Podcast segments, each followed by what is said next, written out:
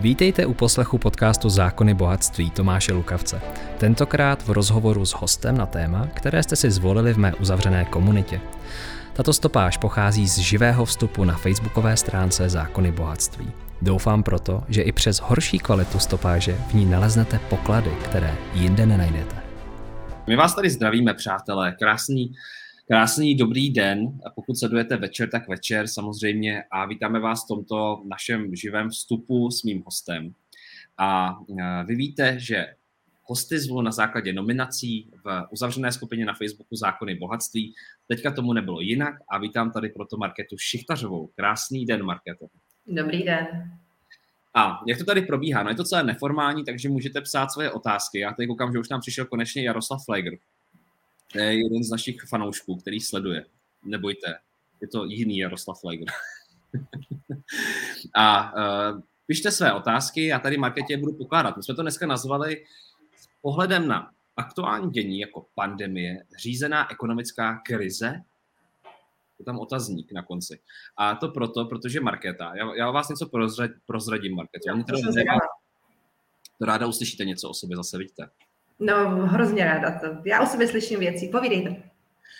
Markéta Šichtařová je česká ekonomka, blogerka a autorka populárně zaměřených textů, zejména z oblasti ekonomiky a finančních trhů. Blablabla. Hrozně moc věcí na Wikipedii o vás, že jste vystudovala VŠ a tak dále. Ale co je zajímavé, já tady vypíchnu některé ceny, které jste dostala. Nebo vy jste napsala také několika knih. Dostala jste za to, dokonce vaše kniha se stala knihou roku, nakladatelství Grada. Všechno je jinak, z roku 2001. A také jste získala cenu Magnesia litera 2015 za knihu Lumpové a beránci. A dokonce jste se stala několikrát blogerkou roku na iDnesu. Plus zároveň jste také majitelkou kontroverzní Krameriovy ceny. My jsme se o tom bavili, než jsme začali. To je teda počin, ta cena. A potom cena, navzdory tomu jste dostala i cenu sympatie. Je za největší počet hlasů, celkem 1238. V anketě Žena roku, pořádané magazínem Žena a život. Tak Markéto, co z toho je vám nejsympatičtější, z toho, co o vás zatím víme? Já jsem měla z toho, co jste jmenoval, největší radost z ceny Magnesia litera za knihu Lumpové a beránci, protože to byla knížka, která byla dost netypická. Někdo to označil za ekonomickou detektivku, za takový nový žánr. A tím, že ta knížka byla taková dost specifická, opravdu specifický žánr, tak mě udělal ohromnou radost, že takhle uspěla u čtenářů, že se stala vlastně cenou čtenářů a v nějakém širokém hlasování.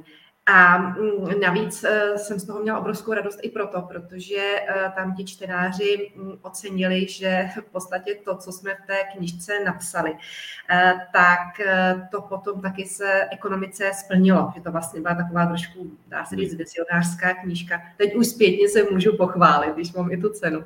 Že prostě jsme docela slušně předpověděli, jak se bude vyvíjet takovéto pokrizové období a vůbec pády finančních trhů. No bude o tom dneska řeč, protože peníze to je téma, které nás všechny zajímá do jisté míry. My jsme tady nedávno měli i rozhovor s panem Ševčíkem, také ekonomem. A tak prostě peníze, no jsme hodně v hajzlu. Tak to vezmete z jaké stránky. Jako je pravda, že ekonomika na tom není moc dobře, jenomže na druhou stranu k tomu se schylovalo už hafo let. V podstatě někdy od roku 2007 bylo jasné, že musíme skončit v takové situaci, v jaké jsme teď. A dost velká část, řekla bych, takové jako nenávisti, která ke mně připlynula, kterou jsem nazbírala během těch uplynulých let od všelakých progresivistů, byla právě způsobená tím, že jsem říkala, že se to v ekonomice nedělá dobře, že se vlastně jakoby tlakuje podhoubí proto, abychom došli do toho stavu, v jakém jsme teď, kdy je vysoká inflace, rozvrat ekonomiky, rozvrat těch různých dodavatelsko-odběratelských vztahů, zestátňování a podobně. A prostě určitá část lidí to nechtěla slyšet.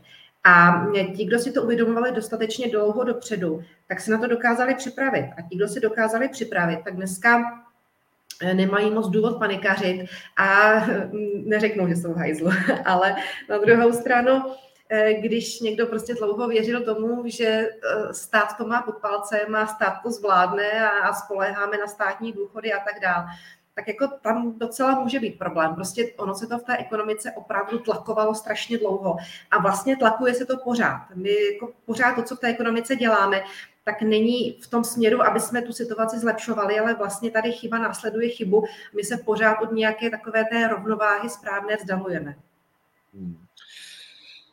Peníze, no. Dávám tady prostory vám, našim divákům a sledovatelům. Pokud sledujete poprvé, tak tempo určujete vy. To znamená, co vás zajímá z pohledu peněz, co vás zajímá o ekonomice tady od Markéty Šichtařové, tak se ptejte. Já tady budu postupně otázky dávat a dovolím tady Markétě, aby na to samozřejmě reagovala a povídala nám. Ještě řekněte, Markéto, vaše články zasáhly poměrně hodně lidí na iDnesu a poměru, jako hlavně v prosinci, to mělo obrovský nástup, spoustu lidí sdílelo ty vaše články pod příspěvky politiků, poslanců, senátorů. Vyřešilo se něco z těch vašich otázek, které kladete, které jste kladla, protože jste se hodně opírala i do těch opatření, hodně jste se ptala. Posunulo se to nějakým způsobem z vašeho úhlu pohledu, nebo ta nová vláda jako následuje ten trend, na který jste upozorňovala i v těch článcích? Nemám pocit, že by se něco zásadního změnilo. Vy jste měla pravděpodobně na mysli ten nejsdílenější článek, který jsem psala se svým kolegou panem Vavrůšou, právě o povinném očkování a dalších opatření v souvislosti s covidem. A aniž bych tedy se pasovala na odborníka přes epidemiologii, tak my jsme tam prostě kladli otázky, které dost hodně souvisí, řekněme, s pojetím vědy a s určitou metodologií vědeckou, což je otázka klidně i pro ekonoma.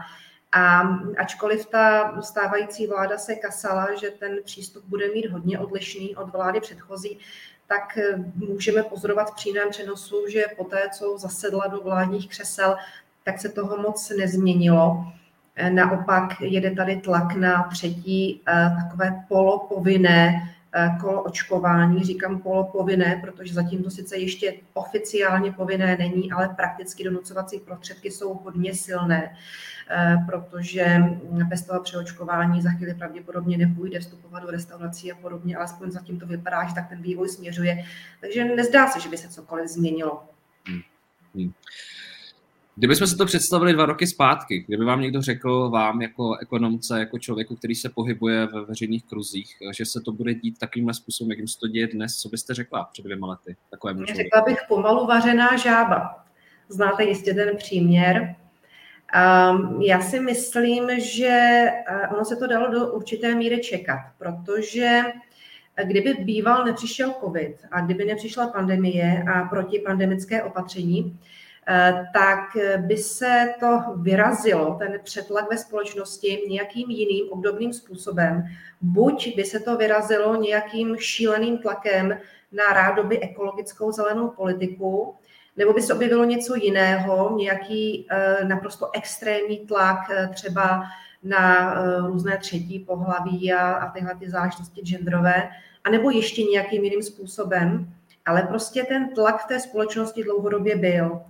Mně to připadá tak, že lidstvo prostě má vyvinutý svůj limbický systém tak, že potřebuje neustále ten mozek trochu dráždit nějakými obavami.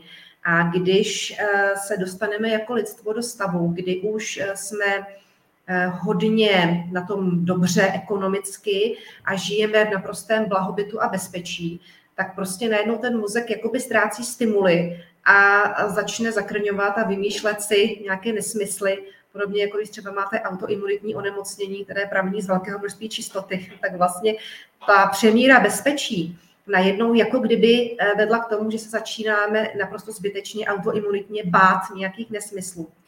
A potom ta odpověď je přehnaná. Je přehnanější, než by odpovídalo té realitě a my si vlastně vymýšlíme uměle nějaké věci, kterých se bát. Takže teď se to vyrazilo v tom, že ten přístup obecně politický vůči pandemii se zvrtnul až v jakési takové náboženství, ve kterém se příliš nepřemýšlí a příliš se neprosazují poslední poznatky vědy, ale spíš se prostě prosazuje nějaká víra a do značné míry trochu i iracionálno. A kdyby nepřišla ten ventil v podobě strachu z pandemie, tak by se pravděpodobně našlo něco jiného. Takže já si dovolím predikovat, že až teď ta pandemie odezní, respektive až dojde k takovým mutacím, kdy se prostě rozmělní a už se nikdo nebude bát nejenom Omikronu, ale prostě ani dalších mutací covidu, tak se pravděpodobně dostaneme do stavu, kdy si vymyslíme něco jiného. A já tipuju, že to bude tlak na zelenost, že to najednou se ventiluje ten strach nějakým naprosto enormním, brutálním tlakem, třeba proti CO2 nebo něčemu ještě dalšímu, proti nějakému znečišťování plasty a podobně. Ale prostě ten tlak bude ještě větší, než byl v posledních 2-3 letech, protože najednou se jakoby uvolní ta kapacita, která byla zahlcená tím strachem z pandemie a vlastně vrhne se na tuhletu zelenost nebo případně pseudozelenost. Ale prostě ten tlak tady bude. To lidstvo musí být pořád nějak zaměstnáváno. Když se nebojí válek, když se nebojí toho, že není co jíst, tak si prostě uměle vymýšlí tyhle věci. Nemyslíte, že to třeba je způsobeno i nějakými těmi kolečky, které dojíždějí, že ačkoliv ta věda třeba přichází s novými zjištěními, že se jako ukazuje, že třeba ty vlastnosti tečky nejsou takové, jaké slibovala reklama, poukazují na to i dokonce mnohdy zastánci, kteří původně byli zastáncemi, tak najednou pochybují. A že ta ekonomika, jak se na to napojily další soukromé subjekty, státní subjekty, výroba, příprava různých softwarů, aplikací, že najednou jakoby ten lidský faktor se zdráhá tomu přiznat si, že jdeme blbě a že jsme pochybili, že na tom vlastně nic nevyděláme teďka, že to nevyždímeme tolik, jak jsme to mohli vyždímat a že se tomu bráníme zuby nehty i v té politice, že prostě neřekneme, jako v té Británii, tak na to kašleme, prostě nemá to smysl a že ty evropský státy a ty ekonomiky pořád jedou v takovým tomu brutalismu, takovým tomu, jako ty lidi vyždímáme ještě víc. Je to jenom otázka, jako pochybnost, jak to vnímáte vy? Já si myslím, že to, co popisujete, je tam určitou roli hrát může. Ale určitě podle mého soudu to není 100% vysvětlení. Podle mě tam je prostě čirá psychologie, kdy ten člověk skutečně potřebuje být stimulován nějakým strachem. A když ten strach není racionální a neodpovídá těm životním podmínkám, které jsou příliš dobré, tak si prostě vymýšlí nesmysly. Ale samozřejmě, že ten faktor, který vy jste zmínil, ten tam bude taky hrát roli, i když možná ne tak silnou. Samozřejmě, že když už, a to se dá pozorovat v různých oblastech lidského života, nebo respektive psychologii. Mimochodem, drobná odbočka, ekonomie velmi intenzivně souvisí s psychologií. Takže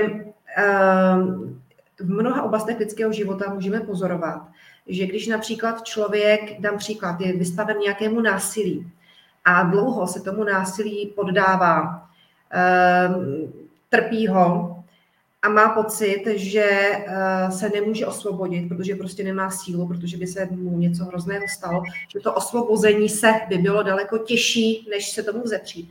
A potom je najednou konfrontován s člověkem, který třeba v sobě tu sílu osvobodit se našel. Tak dost často mezi nimi najednou pozorujete psychologicky jakousi zvláštní hřevnivost až nenávist.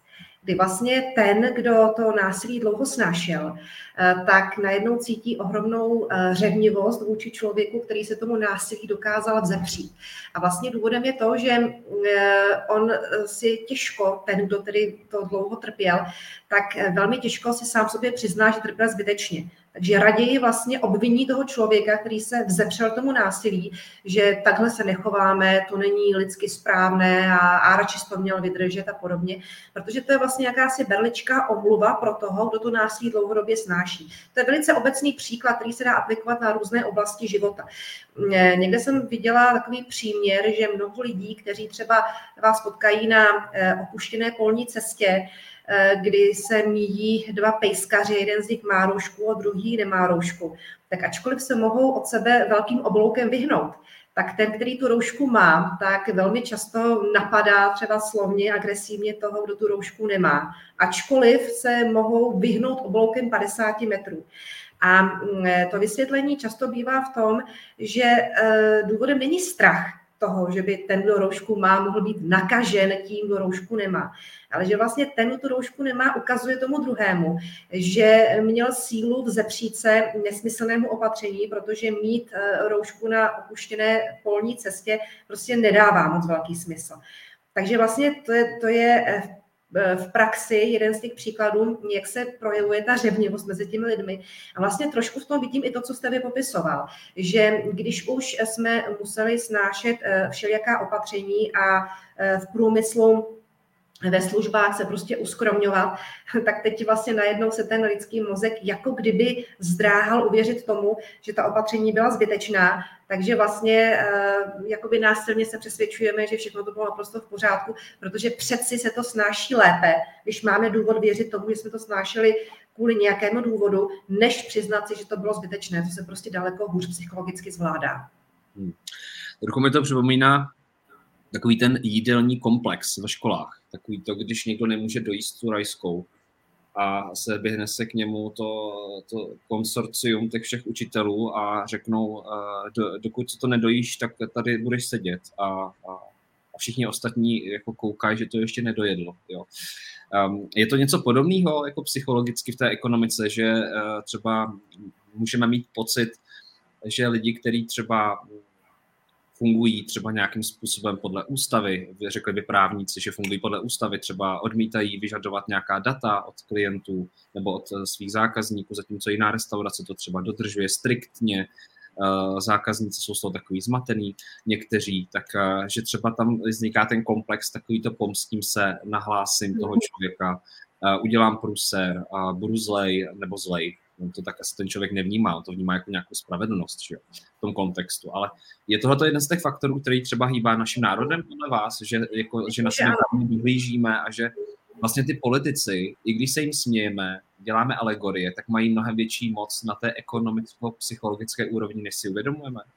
Myslím si, že ano, že to byl další dobrý příklad i s tou školní jídelnou, i s tím vším ostatním. Ono vůbec, ta moc těch politiků a moc toho státního aparátu většinou bývá přeceňována.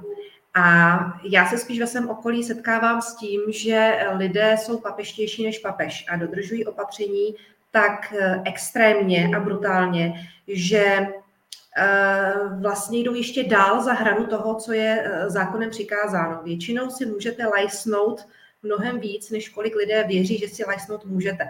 A pak je tady samozřejmě ještě jiná věc, když se vrátíme třeba do historie, norimberské zákony, tak všichni víme, že jednat podle norimberských zákonů bylo sice právně v pořádku, ale morálně v nepořádku. Tak to je samozřejmě další obrovská analogie se dneškem.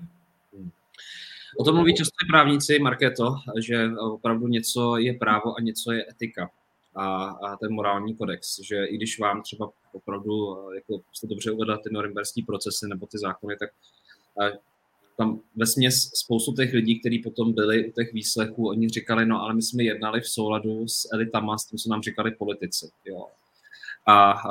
Takže bude to asi otázka rozboru a všech těch různých právníků a budoucnosti těch analytiků a budou nám asi chodit možná takový zajímavý příběh do cesty v příštích letech. No, máme tady první otázku. Jaroslav Flegr se ptá. Zlato. Asi není na mě, Jaroslave. Já jsem zlato. Asi vy, že jste zlato, se ptá. Pevná měna na investice. Je to dobrá volba? Ano. Já už jsem myslela, že pán mi říká, že já jsem jeho zlato, tak OK. Možná on neví. Jaroslave, já vás ubezpečím, tady Markéta je 7násobná maminka. Dobytila 7násobnou mámu, že jo. Ale jo, zlato je dobrá věc.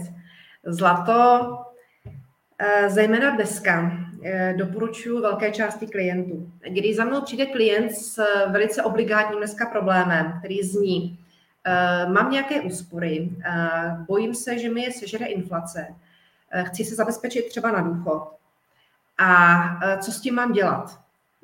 cenné papíry, nebo nemovitosti, nebo zlato, nebo ještě něco jiného, tak musím říct, že v drtivé většině případů nám z toho, když uděláme si nějaký rozbor, jeho takový rizikový profil, co prostě mu sedí k jeho investičnímu profilu, tak zlato z toho v drtivé většině případů vypadne buď jako varianta číslo 1, nebo jako varianta číslo 2 hned po nemovitostech.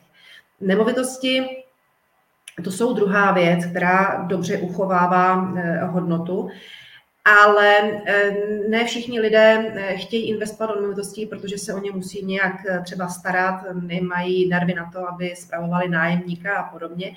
A nebo třeba mají jenom nedostatečný obnos, protože prostě když máte 100 000 nebo ještě míň, tak se za to asi byt nekoupíte, takže pro takového člověka potom to zlato je volbou číslo 1. Každopádně ano, když jsme si dělali u nás teda ve firmě, když jsme si dělali takový rozbor a sami sobě jsme si položili otázku, jaká aktiva nejlépe překonala historické krize, tak nám z toho vyšly právě reality a právě zlato. A ještě by šla dál. My jsme si položili otázku, jestli ta doba, ve které se dneska pohybujeme, jestli má nějaký historický precedens. Třeba za posledních 500, 300 let, prostě opravdu dlouho do historie, nemyslím tím za posledních 10 let. A vyšlo nám, že ano, že nejblíž té době, která dneska charakterizuje ekonomiku, tak, že se pohybujeme tak někdy zhruba v polovině 20. let minulého století, třeba tak 1925, 1926. Ty analogie totiž, to bych popisovala dlouho, ale jenom velice zhruba to naznačím, o co se tady jedná. Vlastně ono to začalo gradovat nebo sbírat se ty tlaky už někdy před první světovou válkou. Tehdy byla už Amerika tušila, že teda svět vstupuje do první světové války. Sice si ještě nevědělo, kdy padne ten výstřel v Sarajevu, ale prostě ty geopolitické nějaké souvislosti byly takové, že to na válku vypadalo. A tehdy Amerika už potřebovala zbrojit, potřebovala vlastně financovat i Evropu a vědělo se, že na to Amerika mít nebude. A jedinou možností, jak by na to mohla mít, bylo zadlužit se. Ale to tehdy úplně moc nebylo možné, protože tehdy ještě neexistovala centrální banka v Americe a tak došlo k tomu naprosto cíleně, že byla založena americká centrální banka Fed a ta začala dnešní terminologií řečeno tisknout peníze. Tehdy se tomu tak sice neříkalo. V podstatě se jednalo o to, že ona financovala státní dluh něčím, co nejvíc by dneska připomínalo pokladniční poukázky, ale zkrátka ta analogie je taková, že už se začal nafukovat veřejný dluh a začaly se vlastně dostávat do oběhu kvanta peněz. A to se pohybujeme někdy před začátkem první světové války nebo na začátku první světové války. A teď si vemte, že vlastně, jak to dlouho trvalo, než došlo k té velké krizi, která potom přišla v roce 1929, tomu pádu akciových trhů. Ta nejdřív proběhla válka, kdy byla odložená spotřeba, kdy lidé prostě v rámci té války se báli utrácet. Potom najednou po válce došlo k ohromnému výbuchu spotřeby, došlo k ohromnému rozvoji akciových trhů. Došlo k tomu, že díky těm vytištěným penězům se začaly najednou mohutně nakupovat akcie a obecně cenné papíry. Došlo k tomu, že se začaly zapojovat do fungování finančních trhů i naprosto nevzdělané, nepřipravené masy, které pouze viděly, že se hodně pohybují ty ceny cenných papírů. Nevěděli, proč je mají kupovat, ale prostě z posledních peněz se kupovali, protože měli pocit, že to je ten americký sen. A potom to všechno vlastně vybublalo do toho velkého kolapsu v roce 1929. Ohromně podobné rysy můžeme pozorovat dneska. Dlouhodobý tisk peněz už od roku 2008. Ty peníze se dostávají do oběhu. Nejprve to byla potlačená spotřeba po té velké krizi, která přišla v tom roce 2008. Potom najednou výbuch spotřeby a ještě její podporování. Pokles úrokových sazeb, stejně jako v průběhu té první světové války. Zapojování ohromných mas do finančních trhů, typicky kryptoměny, ale taky současně akcie, kdy lidé vlastně nevědí, proč ty akcie kupují, jenom je kupují proto, protože vidí, že se to nějak hodně hýbe. No a tenhle ten tisk peněz potom vlastně vyústil v ohromnou inflaci tehdy a vyústil v ohromnou inflaci i dneska. A současně s tím byly ceny cenných papírů ohromně nafouknuté a pak prostě jednoho pěkného dne skolabovaly. My ještě rozhodně nejsme v takovém stavu, aby došlo k něčemu takovému, jako nějaký totální kolaps trhu. A já si myslím, že v Evropě k tomu ani nedojde. To potom ještě můžu upřesnit, proč si to myslím. Ale každopádně ty nerovnováhy v té ekonomice jsou analogické. A když si položíme otázku, co vlastně tehdy po tom roce 1929, jaké aktivum nejlépe přežilo tu následující krizi, tak nám z toho vyjdou právě nemovitosti. A v rámci nemovitostí ještě lépe pozemky než domy nebo obecně stavby. A potom zlato. Stříbro ne, stříbro to propadlo, protože stříbro to je hodně cyklický kov, které hodně souvisí vlastně s poptávkou v průmyslu a podobně. Když je velká krize, tak průmysl moc nejede. Ale zlato, které je vlastně považováno do dneška za platidlo, tak to spolehlivě ty krize překonává. Takže zpátky k té původní otázce, ano, zlato je vlastně velice dobrý způsob, jak přežít inflaci. A dokonce můžu z osobní zkušenosti potvrdit, že pro svoje klienty zařizuju letos tak možná trojnásobně víc obchodů se zlatem, než tomu bylo loni touto dobou. Tohleto porovnání je opravdu impozantní. Zájem o zlato už v loňském roce, v roce 2001, byl velký, byl větší než v roce 2020. Ale zájem, který je teď na přelomu let 2021 až 2022, ten je odhadem tak trojnásobný, než byl loni. Opravdu to vidím prostě každý den na tom, jak klienti telefonují kvůli zlatu. Děkujeme za ten průřez historií, Markéto. A Jerry Zadrobílek se ptá, dobrý den, chtěl bych se zeptat, zda nám nehrozí přijetí eura, když naše koruna je každý měsíc silnější. Predikce do příštího roku je 20 korun za 1 euro. Děkuji za odpověď. V to, že by koruna dosáhla během pár měsíců 20 korun za euro, to nevěřím, respektive pokud by třeba štrajchla tu hodnotu, tak by se asi velice rychle vrátila. Ale ano, přijetí eura by pro nás bylo velice negativním jevem. My jsme si vlastně vyzkoušeli už v minulosti, co by to pro nás znamenalo, kdybychom přijali euro. A my jsme si to vyzkoušeli v době, kdy Česká národní banka uplatňovala něco, čemu říkala intervenční režim. Intervenční režim v podstatě simuloval přijetí eura, protože technicky vzato tehdy byla koruna navázaná na euro. Ona sice oficiálně navázaná nebyla, ale tím, že vlastně centrální banka udržovala na konkrétní úrovni a znemožňovala její posilování, tak technicky vlastně o tu fixaci šlo. A během těch pár měsíců let, kdy koruna byla takto vázaná na euro, tak došlo k mnoha nezdravým jevům v české ekonomice. Došlo k tomu, že se výrazně zvýraznil charakter české ekonomiky, co by určité montovny, kdy vlastně začaly jak huby po dešti rašit všelijaké sklady s nízkou přidanou hodnotou. A vlastně měnila se vnitřní struktura té ekonomiky, kdy my jsme opouštěli takové ty přesné technologie, takové ty v uvozovkách, obrazně řečeno hodinkářství. A místo toho jsme se posouvali právě k těm výrobám s nízkou přidanou hodnotou typu sklady Amazonu, které prostě tu ekonomiku nikam neposouvají, dělají z ní opravdu teda pejorativně řečeno montovnu. A to jsme vlastně v tomto režimu vydrželi jenom několika málo let. My jsme byli tehdy donuceni konkurovat cenou a nikoliv kvalitou. No a ekonomika, která konkuruje cenou a ne kvalitou, ta prostě postupně zakrní. My potřebujeme přesný opak, my potřebujeme tu konkurenci kvalitou a vysokou přidanou hodnotou.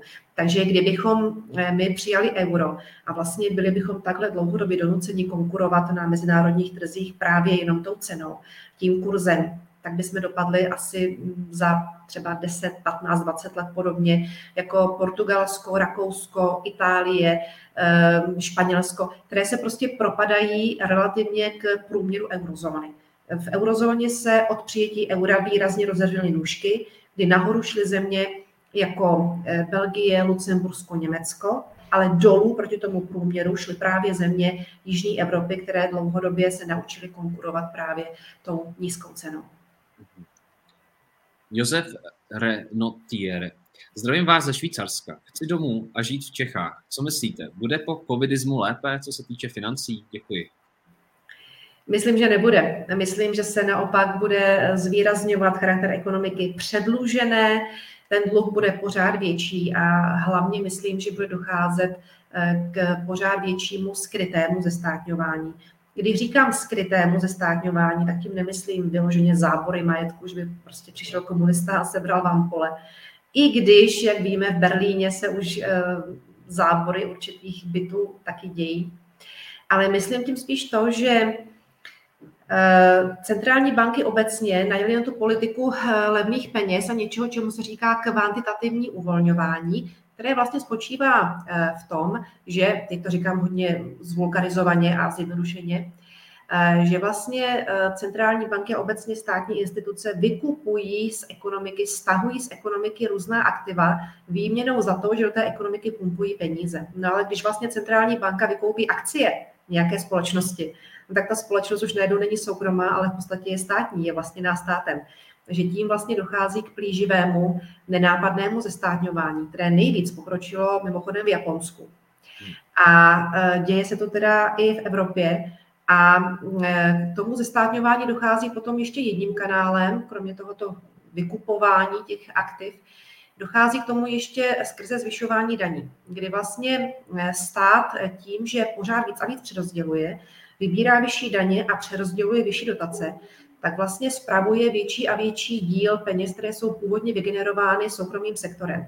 Ale tím, že vlastně ten soukromý sektor musí platit větší daně, tak se zmrzkává, zmenšuje se. A naopak ten státní sektor roste. Takže vlastně dá se říct, že ten parazit si hubí svého hostitele.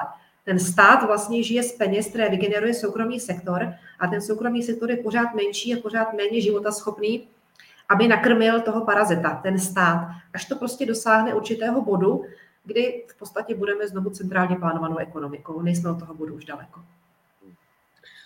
Poměrně alarmující zpráva. A jsem rád, že zazněla.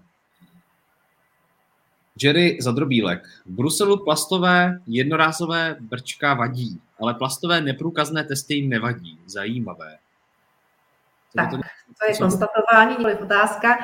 A řeknu k tomu asi tolik, že je to zcela v souladu s tím, co jsem říkala na úplném začátku, že ať už covidismus, nebo zelenismus, nebo genderismus a další izmy, jsou prostě spíš náboženstvím, než nějakou racionální vědeckou odpovědí na skutečné problémy lidstva. Jsou to určité prostě systém obsesí a kompulzí, kdy tím, že zakážeme brčka, tak máme pocit, že jsme prostě udělali nějaký, řekněme, odpustek v přírodě a vykoupili se z něčeho, ale je to spíš skutečně kompulzivní jednání, než že by to opravdu nějak pomáhalo planetě. Když si spočítáme, kolik plastů vygeneruje třetí svět nebo Čína, tak naše hra na plastová brčka je legrační. Stejně tak, když si spočítáme, kolik CO2 vygeneruje Čína za jeden týden, tak tím veškeré naše evropské úsilí za celý rok jde do háje. Takže je to prostě jenom náboženská legrace, kdy my věříme, že děláme něco dobrého, ale tím jenom chlácholíme naše dušičky, aniž by to skutečně planetě pomáhalo. Pavel Beneš, tady má komentář, můžete také se vyjádřit, Markéto. Ekonomika není věda, ale pouhá hra o optimalizaci lidské hravivosti. Je to hra, kde se mohou měnit pravidla i během hry. To je asi, jako kdybyste řekl, že matematika je hra, ve které občas platí, že 1 + 1 jsou 2 a 1 + 1 jsou občas 3. Ekonomika je věda o lidském chování, kdy ono lidské chování je motivováno snahou o maximalizaci zdrojů a maximalizaci zisku. Pouze pseudovědátoři, jako například marxisti, uvěřili tomu, že člověk ve skutečnosti není poháněn touhou generovat zisk, ale je poháněn touhou rozdat se a obětovat se pro bližního svého. To byl koncept v podstatě sporu mezi individualismem a kolektivismem. Kolektivismus je založen na předpokladu, že se musíme obětovat jeden pro druhého, takže nakonec vlastně není žádná šťastná oběť, protože všichni se obětujeme pro někoho jiného a všichni tomu druhému vnucujeme svoje pojetí dobra.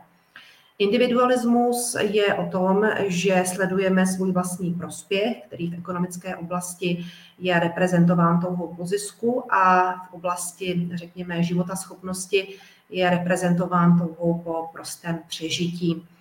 No a všichni tedy kolektivisté vycházeli z jedné zásadní logické chyby. Vycházeli z toho, že by bylo úžasně pěkné, kdybychom se vzdali toho pronásledování zisku a chovali se efektivně v rámci toho obětování se pro ostatní. Jenomže to bychom nemohli být lidé, museli bychom být nějaký jiný živočišný druh. My prostě ve své DNA máme zakódováno, že nás pohání vpřed touha být nejlepší, nejrychlejší, proto pořádáme olympiády a proto podnikáme, protože chceme mít zisk. Zisk není něco nemravného, zisk je odměna za vaše schopnosti. Čím jste schopnější, tím máte větší zisk a tím také dokážete zaměstnat víc lidí. Když zaměstnáváte víc lidí, tím jim dáte práci a tím je nakrmíte a tím ekonomika je schopná fungovat efektivně. Takže za mě zisk a hrabivost je naprosto báječnou lidskou vlastností, která žene svět dopředu a která vlastně pomáhá k vědeckým objevům a k tomu, aby lidstvo neschudlo, nezblblo ve válkách. Taky velmi hezky řečeno. To kolektivní myšlení, kolektivní zodpovědnost se poměrně poslední dobu hodně skloňuje. Markéto, ne teda ve smyslu ekonomiky nebo ekonomie, ale ve smyslu teďka těch opatření a toho všeho. Myslíte si, že to zavání už takovým, jako, že to může právě přejít i do té ekonomiky postupem času, tohoto přemýšlení? Já teda nevím, jaký je váš vztah k těm debatám, jestli to sledujete, takový ty výroky, že je nutný teďka třeba upozadit právo, zahájit něco jako je kolektivní zdraví, kolektivismus, všechny držet doma, když se objeví nějaký pozitivní test a tak dále. Tak jak vy to třeba vnímáte? Může se to zvrhnout v nějaký myšlenkový nebo psychologický marxismus nebo něco podobného, jako když to připodobňujeme? Ano, se to zvrhlo. Vždyť všechno to, co pozorujeme v době pandemie, ať už v ekonomice, nebo právě ve zdravotnictví, nebo kdykoliv jinde, i v té zelené politice, tak prostě je kolektivismus jak z praku. Všude, ve všem. A to je právě ta moje kritika vůči těm covidovým opatřením, kdy já tvrdím, že žádná touha obětovat celek pro jednotlivce nemůže nikdy fungovat stejně dobře jako individuální snaha jednotlivce ochránit se před celkem. To znamená, když každý jednotlivec, když tu logiku převrátíme, každý jednotlivec bude konfrontován s tím, že je ohrožen a musí sám sebe nějak ochránit. Najednou uvidíte, jak všichni ti, kdo mají cukrovku, kdo jsou obézní, jak budou sedět doma, poběží na očkování a budou se sami chránit, protože budou vědět, že prostě se musí ochránit sami. Ale my jsme tu logiku převrátili. My neděláme to, že bychom chránili rizikové skupiny. My vlastně rizikové skupiny prakticky nechráníme. My jsme donutili celek a zdravé lidi, aby se obětovali svým chováním pro těch několik málo nemocných. To je prostě typický kolektivismus. A úplně to tady samozřejmě platí v ekonomické oblasti. V ekonomické oblasti se čím dál tím víc přerozděluje, jsou čím dál tím víc vyšší daně, máme čím dál tím vyšší dluh a prostě to individuální podnikání, které to všechno živí, tak je zatracováno. Mluví se o živnostnících jako o parazitech, i když ve skutečnosti je to stát, kdo parazituje na živnostnících. Tady trošku má jako dark myšlenku, takovou jako temnou, ale určitě bude zajímavý váš komentář. Natálka Rosová, vymýšlíme hlouposti, pomohla by nám válka? Čistě biologicky řečeno by pravděpodobně nastartovala nějaké rozumnější myšlení ve smyslu, že bychom se vrátili ke kořenům a přestali si vymýšlet s prominutím hovadiny. Ale válku si asi sotva budeme přát. Spíš bych to viděla tak, že prostě dojde k nějakému sebeočistnému procesu, kdy pravděpodobně tahleta civilizace se postupem času nějak sesype, zhroutí, ať už ekonomicky nebo čímkoliv jiným. Jestli ještě chvíli budeme uplatňovat tento kolektivismus, tak prostě tak jako nakonec padla kastrovská Kuba a přechází na dolarizaci, tak jako prostě padl marxismus, leninismus v Rusku. A Rusko sice se neoprostilo diktátora, ale minimálně v ekonomické oblasti přešlo na tvrdý kapitalismus. Tak velice podobně to pravděpodobně proběhne i v západním světě, kdy se to všechno tak nějak zhroutí ekonomicky vlastní vahou a pod tíží těch ekonomických problémů zase začneme přemýšlet nad tím, jak se uživit a nebudeme si vymýšlet, jakým způsobem zastavit CO2. Hodně lidí se ptá, Markéto, na měnu, nebo respektive na hotovost, na peníze. Čekáte nějakou brutální inflaci v tomhletom roce nebo v příštích letech, že to třeba vyroste tak, že se dostaneme do bodu, že najednou ty peníze, třeba někteří lidé mají peníze uložené bokem, mají to v bance a tak dále. Vnímáte, že tam je obrovské riziko, nebo to prostě nějak přijde? Tak jsme byli zvyklí. To riziko je skutečně veliké. Já odhaduji, že aktuálně teď na jaře ta inflace spotřebitelská může dosáhnout zhruba 10%, potom se trošku zmírní, ale i potom, co se ta inflace zmírní, tak to neznamená, že by byla tak nízká, jako byla v posledních 10 letech. Naopak ta inflace pravděpodobně dlouhodobě bude zvýšena. Zkrátka příští dekáda bude ve znamení vyšší inflace, než byla minulá dekáda. I když ten letošní rok bude pravděpodobně v tomto ohledu nejhorší. Takže ano, znovu se vracíme k tomu, že reálné investice v podobě zlata nebo nemovitostí mají smysl právě proto, protože dokáží jaksi překonat tuto inflaci. A tahle ta inflace je prostě dlouhodobě založená politikou centrálních bank. A vzhledem k tomu, že se k ní zakládalo desetiletí, vlastně více než desetiletí, už někdy od roku 2007-2008 se sbíralo a nasákovalo podhoubí pro tuhletu inflaci, tak se nedá překonat nějakým mávnutím kouzelné hůlky. Prostě ta nerovnováha v té ekonomice se teď šíří jako tsunami. Když si představíte tu přílivovou vlnu, jak prostě obíhá svět, tak nejdřív běží jedna vlna, druhá menší, ještě menší, až se to postupně ta hladina vyrovná. A když tomu postavíte nějakou hráz do cesty, tak ta vlna tu hráz oběhne, ale prostě ta nerovnováha se musí nějak rozpatřit a trvá to dlouhou dobu.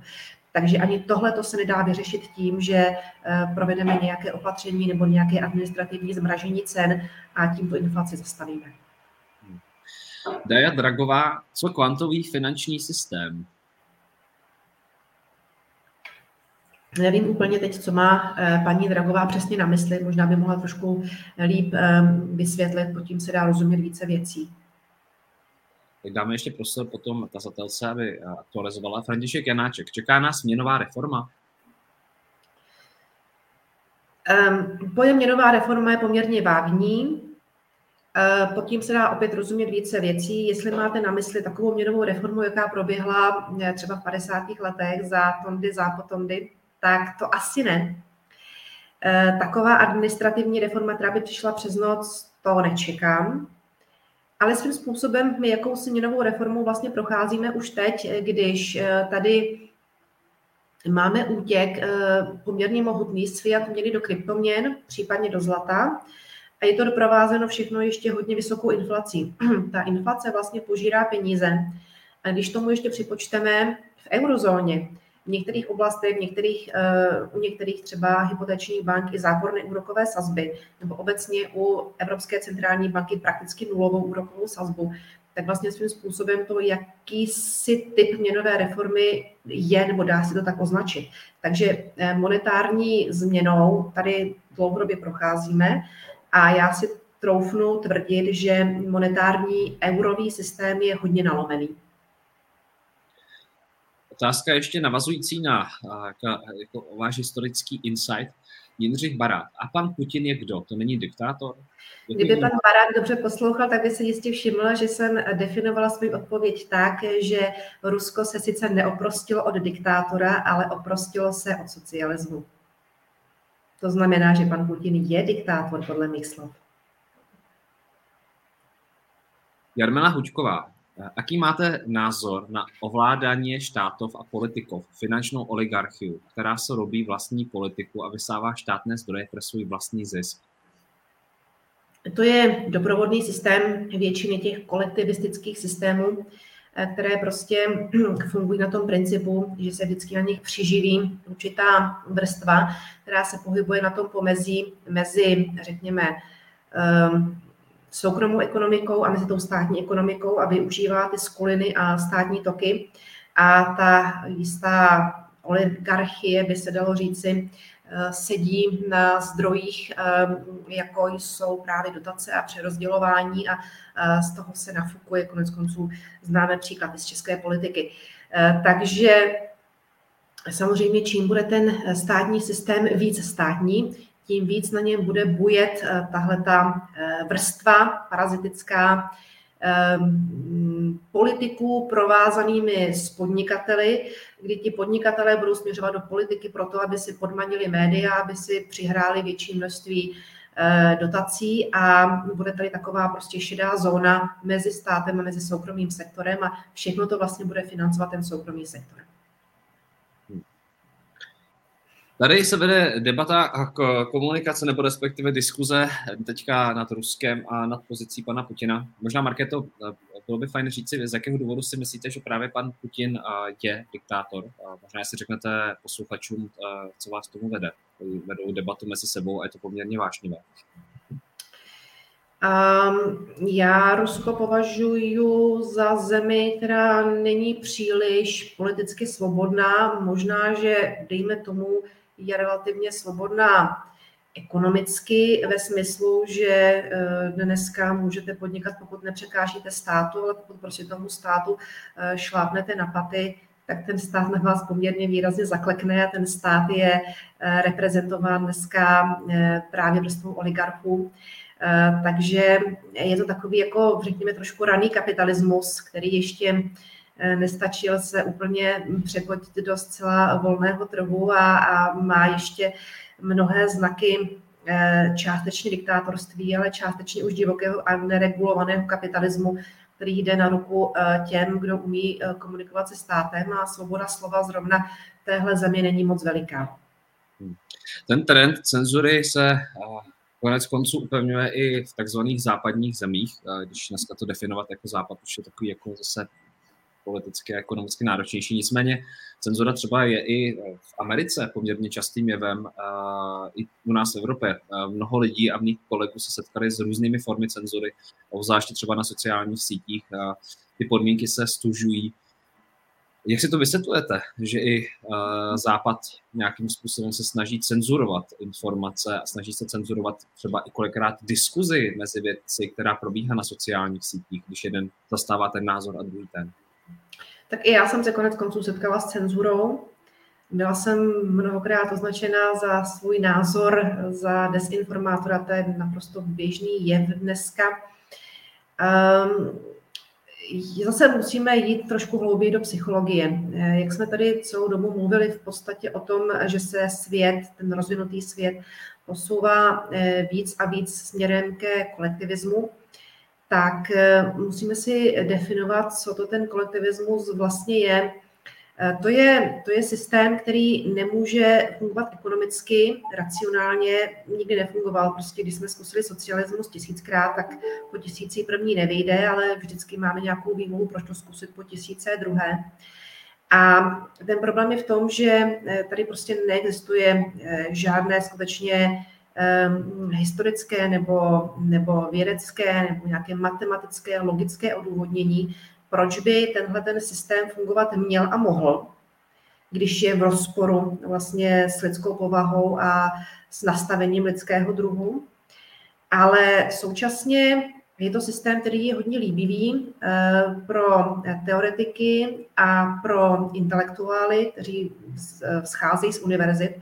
Pozor, socialismus v podstatě není výmysl nějaké dělnické třídy. Socialismus je v podstatě skutečně výmysl univerzitních profesorů a intelektuálů, který byl potom teprve implantován těm chudším dělníkům v minulosti. A protože neexistuje prostě žádný důkaz, že by to kdy v historii fungovalo, tak se musíme obrátit k uvozovkách důkazu v podobě víry. Prostě budeme věřit, že to funguje, protože chceme, aby to fungovalo. Prostě svět, kde pečení holuby létají do pusy, sice neznáme, nevíme, proč by mělo fungovat, nevíme, proč by ti pečení holuby měly mít křídla a měly létat, ale budeme věřit tomu, že to tak funguje, protože chceme, aby to tak fungovalo. Takže vlastně kolektivismus versus individualismus je vlastně sporem víry versus logika. A když máte diskuzi, kde na jedné straně je víra a na druhé straně je logická argumentace, tak se ti dva nikdy dohodnout nemohou, protože každý z nich používá jiný myšlenkový aparát. Logik se nemůže domluvit s někým, kdo věří, protože víra je prostě založená na jiném principu, než že matematicky nám to vyjde. A teď mi připomeňte, proč o tom mluvíme. No, co bylo na počátku za otázku? Bylo na počátku, to bylo dál, jenom vítr. Tak, já si myslím, že se asi popřeme do další otázky a ono to tak nějak jako hezky plyne, tak zase se to objeví. Carlos Squint, jak lze vnímat kryptoměny, případně přechod na centrální digitální měny? Marketing. To jsou dvě úplně odlišné věci. A ačkoliv stát má velmi silnou snahu přesvědčit davy a obyvatelstvo, že takzvaná digitální měna centrálních bank, nebo jak tady je řečeno centrální digitální měna, je v podstatě to jsou kryptoměna, tak to paradigma v pozadí je úplně odlišné. Kryptoměny v podstatě vznikly proto, aby jsme si udělali nějaký paralelní svět vůči státům, nějaký svobodný ostrov. Dneska lidé, kteří se pohybují ve světě kryptoměn, a teď nemyslím tím davy, které vidí, že tady se to hodně hnulo 1000%, tak to koupím prostě, no, protože se to hýbe.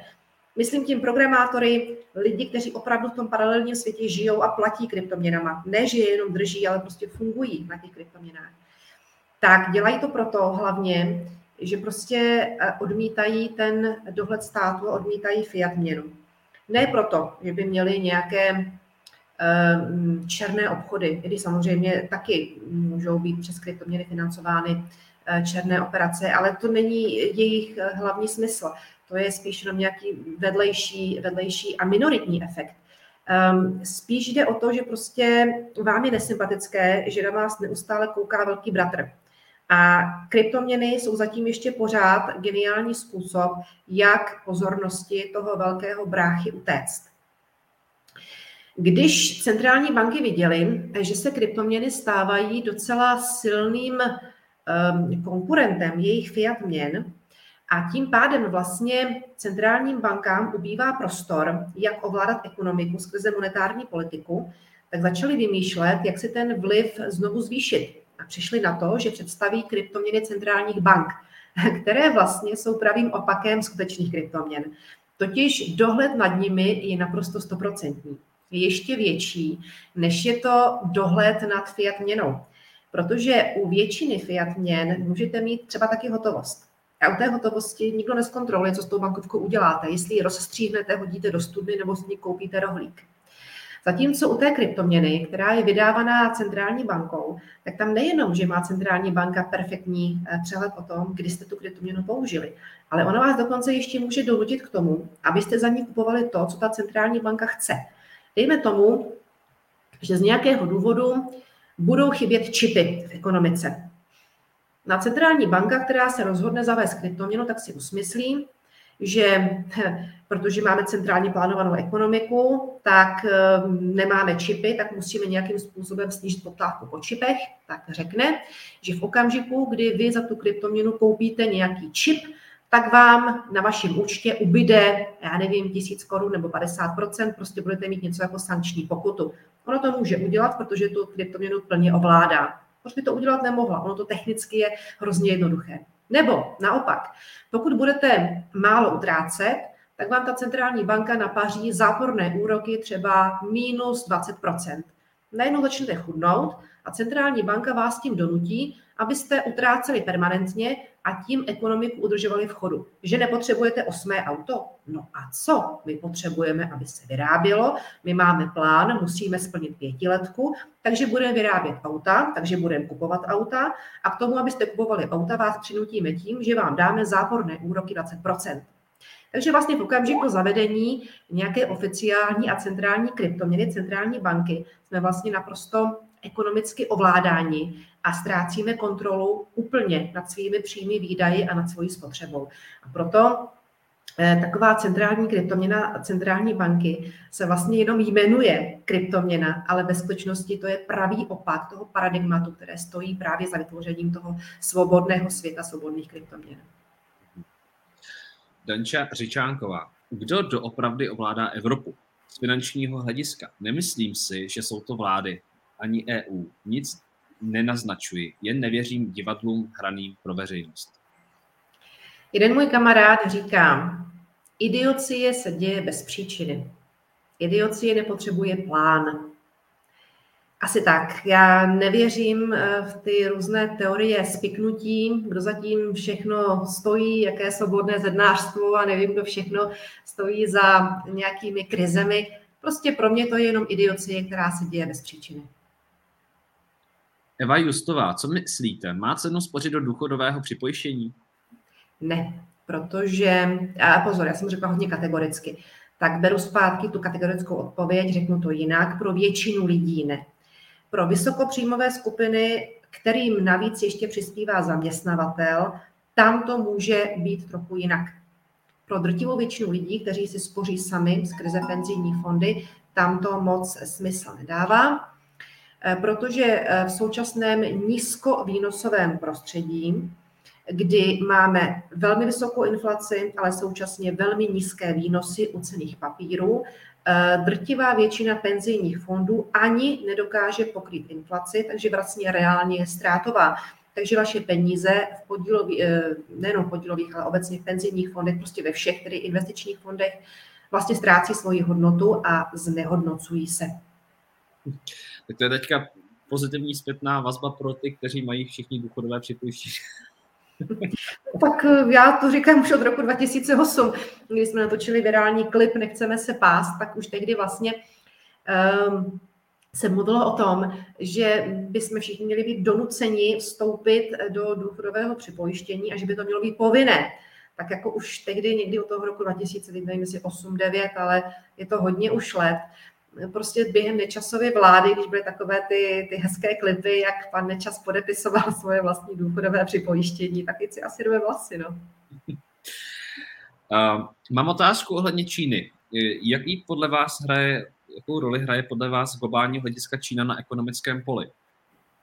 S tím, že teďka máme teda nějakou pandemii, měnily se některé tržní mechanismy a tak dále. Je to pro Čínu výhra, je to pro ní prohra a jak to vnímáte v tuto chvíli? Čína zafungovala hodně podobně, jako zafungovalo Německo po přijetí eura. Když Německo přijalo euro, tak na tom vydělalo. A vlastně dá se říct, že Německo zaplnilo svým růstem ten prostor, který uvolnili zejména jihoevropské země na evropských trzích tím, že přijali euro a že ztratili konkurenceschopnost. Velice analogická podobná situace teď probíhá u Číny versus další země světa. Během pandemie Čína byla jediná země, která klesla jenom asi 1 nebo 2 kvartály, teď nevím úplně z hlavy, ale zkrátka za celý rok 2020 i 2001 měla jeden z nejbáječnějších růstů na světě, zatímco ostatní země zaznamenaly dost tvrdé recese. Čína vlastně zaplnila ten chybějící podíl, který najednou se uvolnil na světových trzích tím, že ostatní země byly paralyzovány lockdowny a různými dalšími opatřeními. Takže dá se říct, že Čína je asi jediná země, která skutečně na té pandemii vydělala, ne v tu danou chvíli, že by úžasně rostla, ale prostě reálně vůči ostatním zemím si zabrala větší podíl a výrazně si zlepšila startovní pozici. Schválně dávám otázku, která země světa nebo zóna světa, myslíte si, že během 10 let nejvíc relativně ku nějakému globálnímu celku ztratila? Taková hádanka, typnete si? Áně, pište do komentářů, co si myslíte. Jsou naši sledovatelé a diváci. Která, ještě jednou to zopakujte, Markéto, prosím vás. Která buď země nebo zóna světa během posledních 10 let nejvíc oslabila reálně u zbytku světa. Nemusela vysloveně klesnout, ale prostě ztratila svoje postavení, svůj podíl na globální ekonomice. Tak já chviličku tomu dám. Tady už chodí některé typy.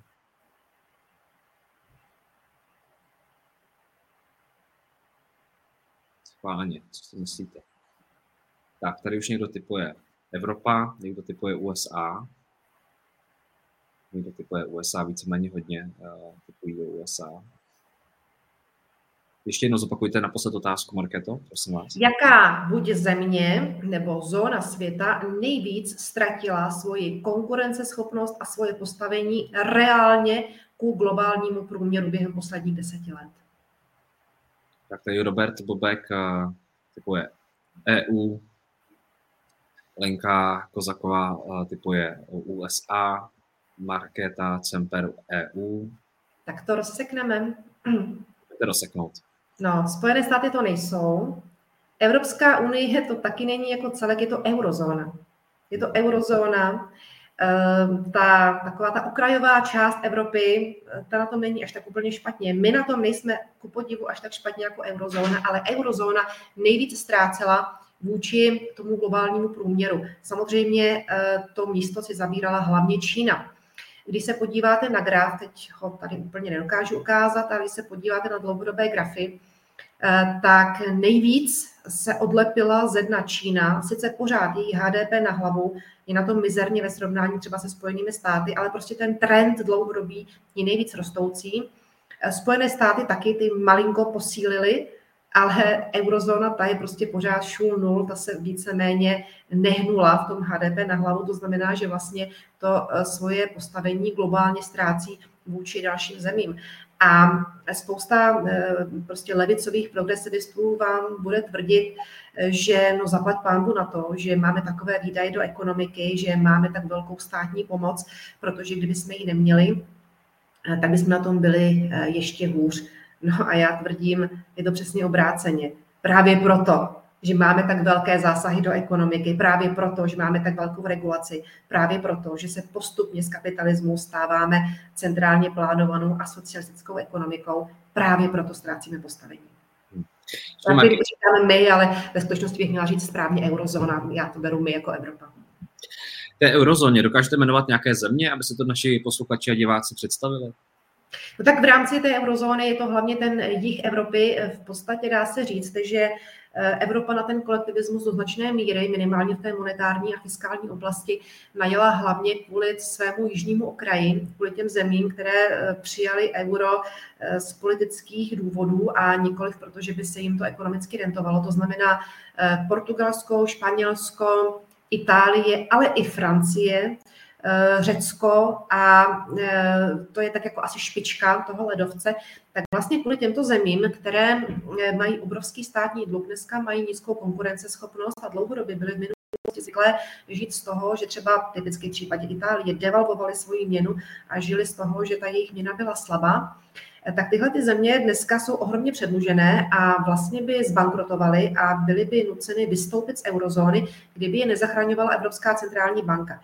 Evropská centrální banka je zachraňuje tím, že právě tiskne peníze a tím, jak tiskne peníze, tak dlouhodobě udržuje extrémně nízké úrokové sazby. A díky těm nízkým úrokovým sazbám se tyhle ty jižní země dokáží financovat, dokáží vlastně ten svůj dluh neustále dalším dluhem vytloukat. Ale výsledkem toho je, že vlastně všichni v Evropě potom platíme, a když říkám všichni, tak nejenom v eurozóně, ale obecně v Evropské unii, všichni platíme právě tyhle ty jižní dluhy, protože potom tady máme záporné úrokové sazby, máme nekonkurenceschopnost, máme tisk peněz, který vede dlouhodobě k inflaci, no a inflace asi těžko někdo řekne, že ekonomice pomáhá. Já jsem sem dal ještě od Josefa Helíska komentář doprovodný, že vám moc děkuju za vaši aktivitu v rámci debat a diskuzí, které děláme zde na blogu Zákony bohatství. Jste opravdu úžasní, jak debatujete, diskutujete, jak doplňujete informace. Tady dal členy eurozóny Josef, děkuji ti, Pepo. A tady Olga Loulová. Mluvila jste o návratu ke kořenům, už nevím, v jaké souvislosti. Může být řešením důraz na lokální úroveň, lokální ekonomika, relativní soběstačnost na různých úrovních? No, mě to trochu zavání zase nějakým organizováním a státní intervencí ve smyslu, že prostě zakážeme volný trh a přikážeme lokální trh. Ono to k tomu lokálnímu trhu v podstatě čím dál tím víc směřuje. Po 4. průmyslové revoluci, kdy dochází tak spontánně k takové určité deglobalizaci, nicméně dokud ta deglobalizace je spontánní sama od sebe, je to v pořádku a v okamžiku, kdybychom měli začít hrát si na nějakou potravinovou soběstačnost a další věci, no tak prostě to bude velice rychlá cesta do pekla, protože prostě už před mnoha lety bylo dokázáno, že v ekonomice existuje něco, čemu se říká komparativní výhody a prostě prospěšnost vzájemného obchodu a tedy vlastně co nejširší zapojení a specializace různých zemí do obchodu. Takže takový nějaký důraz nařízený na lokalizaci by nás ještě víc vrátil pryč od efektivity. Ale jinak, pokud prostě probíhá spontánně, není důvod se tomu bránit. Jitka Force, co si myslíte o tom, že Německo chce Evropskou federaci? To jsou politické důvody, protože zaprvé, když si dáme politický úkol, že z nějakého důvodu musíme udržet při životě eurozónu a nepřipustíme vystoupení zemí z eurozóny, tak se to samozřejmě líp diriguje, pokud máme jednu centrální ekonomiku a jednu centrální zemi. Tam se prostě lépe napařují centrální daně a tak dál. Takže technicky tahle ta zóna je, abych tak řekla, líp zvládnutelná, pokud bude centralizovaná. To je ten politický důvod. Druhý důvod je ekonomický. Já jsem tady už několikrát říkala, že vlastně Německo vydělalo na přijetí eura. A kdybychom Evropu ještě víc centralizovali i tím, že bychom třeba dali všude stejné fiskální daně, tak by pravděpodobně na tom Německo profitovalo ještě víc než na jednotné měně. Takže by to bylo s největší pravděpodobností v ekonomický prospěch Německa, ale ve značný neprospěch chudších zemích, jako je v Evropské unii třeba Bulharsko, jižní země, jako je, já nevím, Chorvatsko, ale třeba i my, Slovensko. Prostě my, kdo jsme pod úrovní pod ekonomickým průměrem eurozóny, tak pro nás by to vlastně znamenalo vyšší daně, větší státní dohled a ještě menší efektivitu. Carlos, téma CZ Exit. Čexit. Exit, ano. Je podpora EU pro ČR existenční? Nebo je reálná i samostatná cesta k prosperitě? Řekněme to takhle. Příklad Británie ukázal, že Británie je schopná přežít i bez eura a bez Evropské unie. Osamostatnit se od Evropské unie by pro malou zemi střihu česká ekonomika byl ještě daleko tvrdším politickým oříškem, protože by se nám samozřejmě Evropská unie exemplárně mstila, snažila by se nás odizolovat ze světových trhů, tak jako to vlastně dělala v případě Británie, takže by to byla hodně drsná cesta. Pokud by tahle ta drsná cesta měla způsobit, že se ubráníme nějakému novodobému marxismu a socialismu v Evropské unii, pak je to cesta, která by stála za to. Ale otázkou je, jestli bychom se tomu opravdu ubránili. Byla velká debata ohledně Brexitu. Samozřejmě také vyšlo několik dokumentů i na Netflixu o tom, jak to celé vzniklo v Británii a jak to bylo vlastně řízeno marketingově určitými skupinami, zase tendenčními.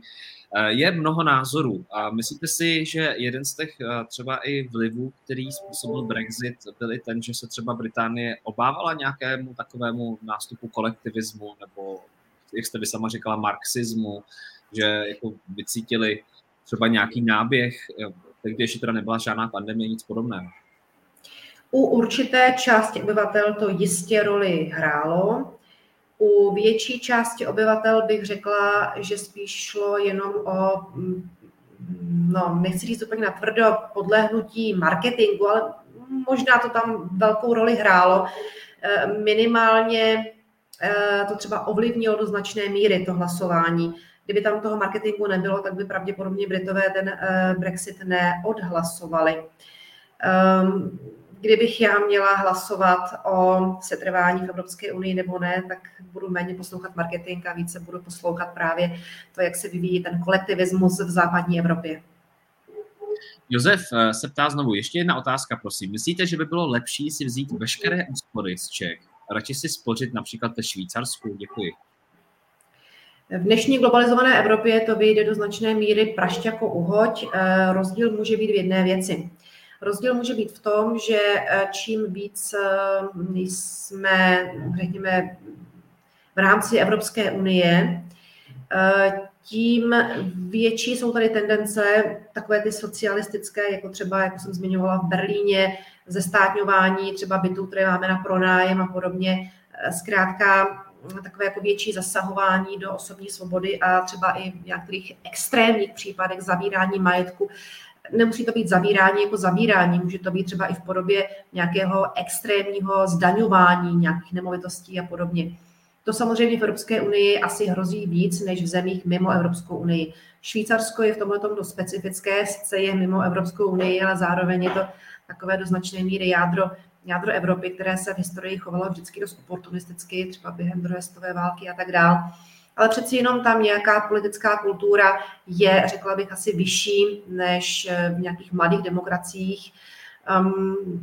Pokud jde o nějakou výnosnost, o to, jestli má smysl nakupovat nemovitosti nebo zlato nebo cenné papíry u nás či ve Švýcarsku, to vyjde úplně na stejno. Prostě úrokové sazby a obecně výnosové prostředí je nízké všude, že tím si moc nepomůžeme. Spíš bych asi ve Švýcarsku víc věřila tomu institucionálnímu prostředí a tomu, že ten majetek je trochu víc bezpečí. Ale pokud bych ho chtěla opravdu hodně diverzifikovat, tak bych šla úplně mimo Evropu.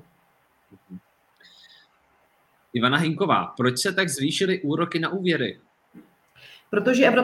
Protože Česká národní banka, na rozdíl od Evropské centrální banky, se začala obávat inflace, ale vzhledem k tomu, že my zatím ještě pořád nejsme součástí eurozóny, tak Česká národní banka nemá potřebu zachraňovat jižní ekonomiky a tím pádem si může dovolit bojovat proti té inflaci. No a jediný boj, který centrální banka má k dispozici proti inflaci, ale jeden z hlavních, je právě zvyšování úrokových sazeb. Ty úrokové sazby měly být zvýšeny už dávno. Kdyby u nás nebyly tak nízké, jako u nás byly, tak bychom dneska měli inflaci třeba poloviční nebo dvoutřetinovou, ale prostě ne tak vysokou, jako ji máme dneska. Takže to, že jsme měli dlouhodobě enormně nízké úrokové sazby, to naší ekonomice a hlavně našim peněženkám vůbec neprospělo. Teď bohužel je to ode zdi ke zdi. Z extrémně nízkých úrokových sazeb jdeme zase do extrémně vysokých a samozřejmě optimal by byl někde mezi tím. Kdybychom byli v Evropské unii, kdybychom byli v eurozóně, tak by to fungovalo jinak. Evropská centrální banka stále drží úrokové sazby enormně nízké, ačkoliv inflace už v Německu je téměř srovnatelná jako u nás, ale prostě politické zadání zní jinak, takže vlastně se ty úspory nedají prakticky nijak ochránit. Lenka Jáchymová, dobrý den. Co říkáte určitým proklamacím, že bychom měli přijmout euro? Je podle vás, Markéto, teďka vítězstvím, že máme českou korunu, nebo je to pro nás riziko, že nejsme součástí té eurozóny, navzdory tomu, co jste říkala? Zaplať pánbu, že máme českou korunu hned z několika důvodů. O jednom důvodu jsem tady už mluvila, když jsem mluvila o tom, jak jsme se profilovali jako ekonomika v průběhu intervenčního režimu, že jsme si vlastně na nečisto vyzkoušeli, jaké by to bylo přijmout si euro a jak by se nám to asi krutě nevyplatilo. Druhý důvod vidíme právě teď, když jednak skrze vyšší úrokové sazby jsme schopni ochránit naše úspory v bance a druhák skrze posilující korunu my tu inflaci do značné míry offsetujeme, jak se řekne česky, kompenzujeme. To, že koruna posiluje, vlastně do značné míry zlevňuje zboží z dovozu a tím pádem to působí protiinflačně. Takže silná koruna je do značné míry naší záchranou a obranou před vysokou inflací. V tuto chvíli se ukazuje, jak hodně nám naše česká koruna pomáhá. Myslíte si, že nám to takhle v Německu závidí a v té eurozóně, že si říkají ty Češi? Oni zase prostě si to museli udělat po svém. Myslím, že ne, ale myslím, že třeba Slováci, kteří sem k nám přicházejí za prací, tak si říkají, ono na tom něco bude. Ačkoliv my máme euro na Slovensku, stejně budeme pracovat do Čech. Josef Čepelák se ptá, je lepší teď investovat v investičních fondech nebo počkat? Vůbec jakékoliv fondy investiční, jaký k tomu máte vztah v tuto chvíli, v této době, výhledově tento a příští rok? Už jsme o tom mluvili, že ty všelijaké fondy, ať už to jsou podílové, investiční, důchodové, momentálně čelí velmi nízkovýnosovému prostředí. To znamená, že je pro ně extrémně obtížné překonat inflaci. A nejenom překonat inflaci, ale ono vlastně díky tomu zvláštnímu působení světových centrálních bank, zejména Evropské centrální banky, došlo k tomu, že došlo k porušení tradičního historického vztahu mezi výnosem a mezi rizikem. Za normální okolností platí, a vždycky to v historii tak bylo, když se do toho nevložil zrovna stát, že čím vyšší výnos chceme dosáhnout, tím musíme podstoupit vyšší riziko. Teď v posledních letech právě kvůli působení státu a monetární politiky centrálních bank se stalo to, že tenhle ten vztah byl rozbit a začalo být maskováno riziko. To znamená, že vlastně máme velice podobné výnosy u investic, které mají naprosto rozdílnou míru rizika.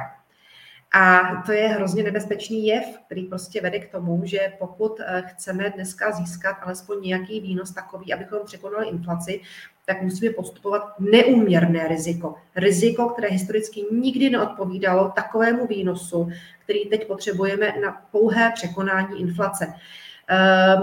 A tohleto se typicky ukazuje právě v těch kolektivních fondech, kde dochází ke kolektivnímu investování. Tam právě momentálně je obrovský problém, zejména u penzijních fondů, které musí investovat podle nějakých státních regulí, to znamená s nějakým přiměřeným rizikem, tak je u nich téměř nemožné, aby vůbec překonali inflaci. A tady máme otázku, která je mířená specificky. Taková lída, co investice do ETF, neboli, pokud si to dobře pamatuju, tak jsou to burzovně obchodované fondy. Je to hodně podobné. Tady ještě navíc bude vstupovat do hry kurzové riziko, zejména teda mezi českou korunou a mezi dolarem, ale je to prostě specifický typ fondového investování. Já třeba, kdybych teď chtěla investovat do akcií, tak spíš jdu do akcií napřímo. Nejdu přes ty fondy, ale šla bych do konkrétních akcií. V současné době se mi jeví jako bezpečnější varianta tzv. Dividendové akcie než růstové akcie, kdy u těch růstových akcií je opravdu hodně velká cenová bublina.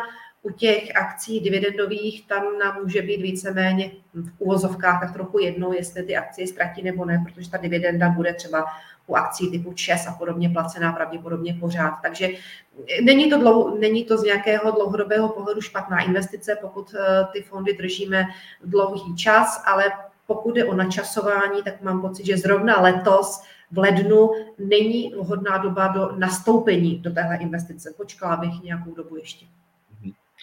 Tomi Kohout tady navazuje na debatu, kterou vedeme, Markéto. Proč doporučujete zlato, když zlato mělo v roce 2021 roční minus 6% výnos? Tak tuhletu argumentaci už jsem četla v několika různých obměnách během posledního týdne. To je tak, že máte nějaký dlouhodobý trend, který funguje jako sinusoida, ale rostoucí sinusoida. No a když té rostoucí sinusoidě se zrovna strefíte do poměřování té minimální amplitudy vůči té maximální amplitudě, případně obráceně, no tak samozřejmě dostanete naprosto zkreslené výsledky. Když byste poměřovali například loňský únor vůči letošnímu únoru, nebo si brali jakoukoliv jinou část té amplitudy, tak dojdete k úplně jiným výsledkům. Když se podíváte na dlouhodobý vývoj ceny zlata, zejména ještě v české koruně, tak prostě dojdete k tomu, že zlato od 80. let až do dneška dokonce překonalo americký akciový index Dow Jones. Tady velmi specifická otázka, Markéto, nevím, jestli ve vaší moci odpovědět. Miloš Vasák, dobrý den. O kolik se tedy za loňský rok při současné inflaci reálně znehodnotily úspory v bance ve výši 100 000 Kč? Potřebovala bych tušku a papíra počítat a vidět, jaký zrovna máte v loňské době úrok, jaký jste měl úrok, takže to vám takhle z hlavy neřeknu, ale vzhledem tomu, že inflace prostě dosahovala na konci roku 6%, tak pokud jste neměli úrok větší jak těch 6%, tak tam ke znehodnocení došlo. Kateřina Kubelková, a co investice do kryptoměn?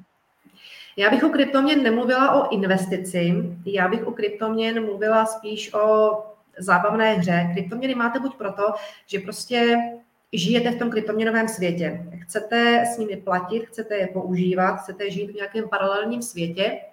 Potom máte kryptoměny, ale pravděpodobně to nebude Bitcoin, protože Bitcoin je dneska nejenom, že už je trošku zastaralý technologicky, ale hlavně Bitcoin už dneska na sebe nalepil takové množství davů, že tam došlo k velkému zvýšení poplatků, nejenom za těžbu, ale prostě obecně za transakce. Takže když si dneska chcete dát kafe za Bitcoin, tak to není úplně moc dobrý nápad, protože zaplatíte na těch poplatcích už víc než za to kafe. Takže spíš bych jako uvažovala nějaký light Bitcoin nebo prostě nějakou jinou kryptoměnu než Bitcoin jako takový. Ale Bitcoin, pokud jste ho koupili v době před 5 lety, tak samozřejmě pořád asi má smysl ho držet. Vstupovat do Bitcoinu za méně než 30 000 $, za Bitcoin, nebo případně ještě méně, mi přijde dneska jako nesmysl. To jsou tady jiné kryptoměny. Jsou tady jiné kryptoměny, které jsou, řekněme, technologicky pokročilejší a současně třeba i rychlejší a do značné míry i splňují ty požadavky na nižší energetickou náročnost a mají dneska nejenom menší tržní kapitalizaci, ale prostě obecně jsou mladší, takže tam mají větší i možnost procentuálního zhodnocení. Třeba takovým černým koněm mým je Cardano, ale můžete si najít další kryptoměny, které mají potenciál na velké zhodnocení, ale určitě bych tomu nemluvila, nebo neříkala bych tomu investice. Buď prostě chcete v kryptoměnách žít a platit s nimi a používat je, anebo tomu říkejme hru jako v kasínu, kdy prostě buď to vyjde, nebo to nevyjde. Mm-hmm. To je taky hezká otázka. A co investice do vesmírného programu SpaceX? Je to možné pro normálního supozemce? Nikdy jsem nezkoumala, ale musíte se zeptat pana Muska. Hmm. No, otázky tady jsou. Já ještě vyberu pár, Markéto, už se chvílíme ke konci, taky tady jedete úplně jak na nějaké vysokoškolské přednášce, úplně bez zastavení, takže za to vám tady lidé moc děkuji. Já vám také samozřejmě velmi děkuji za to, za jakou péči se věnujete odpovědím. A tadyhle ještě otázka. Dobrý den, je vhodná doba vzít si úvěr u banky? Děkuji, hezký den. Jitka Vosiková se ptá. No, byla už i lepší doba. Loni byly nižší úrokové sazby. Ale pokud by ta otázka měla znít tak, jestli vzít si úvěr dneska nebo za měsíc, tak ty úrokové sazby ještě trochu porostou do jara, takže pořád je lepší doba než za ten měsíc. Tady je otázka, jestli, a to je to teda, nevím, jestli na další přednášku, jestli to je ve vaší moci, Markéto, s čím spočívá podstata kryptoměn? Dá se to jednoduše vysvětlit? Jednoduše? Jednoduše asi ne, to bychom tady byli ještě další hodinu nebo 2 hodiny. To bych možná spíš odkázala na internet a na stránky o kryptoměnách. Já jsem tady už trošku popsala takovou tu monetární podstatu těch kryptoměn, ale tu technickou podstatu toho, co to je token a dál, tak do toho bych se asi tady nepouštěla, protože to je na další diskuzi a to určitě v jedné větě nespláchneme.